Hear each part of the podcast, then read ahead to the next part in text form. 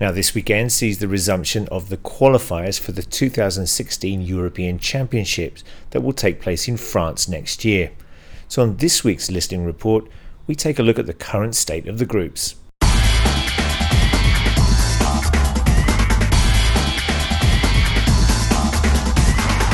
Group A.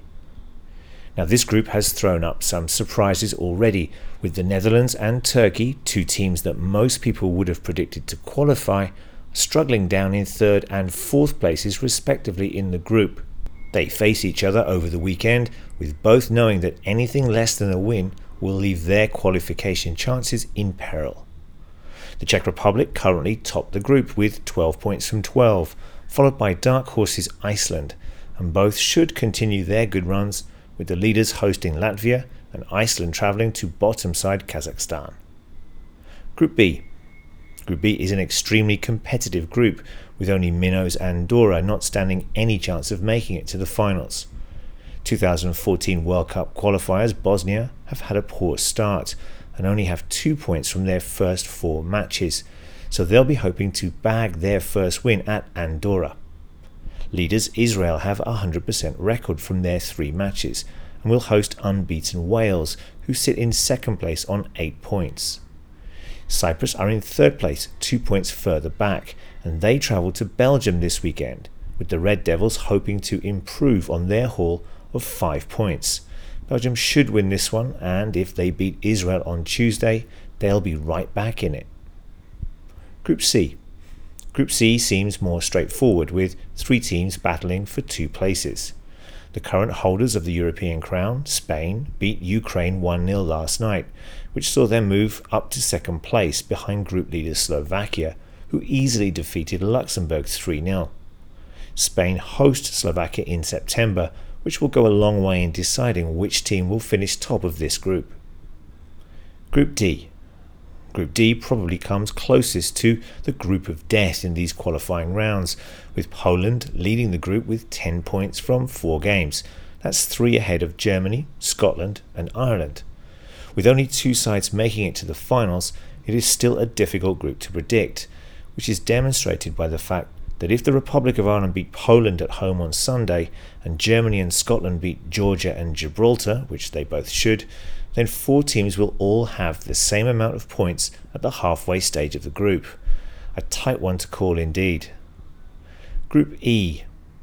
Now, England crushed Lithuania 4 0 last night, and they are running away with the group with five wins from five. Slovenia and Switzerland are in second place on nine points, and it seems clear that it will be between these two nations to claim the runners up spot and qualification in the group, above Lithuania, Estonia, and San Marino. Group F. Romania top Group F with 10 points from their first four matches. Behind them, Northern Ireland, Hungary, and Finland will all fancy their chances of claiming second spot, as Greece, who made the second round at Brazil 2014, languish in last place behind the Faroe Islands on one point. Group G. Austria are comfortably leading Group G as they find themselves four points clear of a group that also includes Sweden, Russia, and Montenegro. Sweden won away in Moldova last night, but the match between Montenegro and Russia was abandoned after the Russian goalkeeper was hit by a flare and players were involved in a brawl. It will be interesting to see how UEFA reacts to this incident. Group H only one point separates the top three sides in Group H, with Croatia ahead of Italy on goal difference, with Norway a point back in third. It seems that these three sides will battle it out for the two qualification spots, but if Bulgaria defeat Italy this weekend, then they will be right back in the qualification race. Group I there are only five teams in Group I, and currently Denmark lead the group with seven points from four games, followed by Portugal on six from three matches and Albania on four.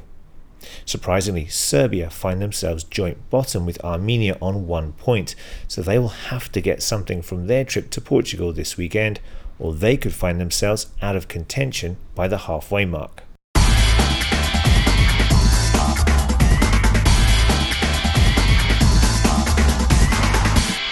Now, you can access the transcript for that report by coming along to our site at languagecaster.com. And this week we have a worksheet where you can test yourself on the European country names and all their adjectives. You are listening to Language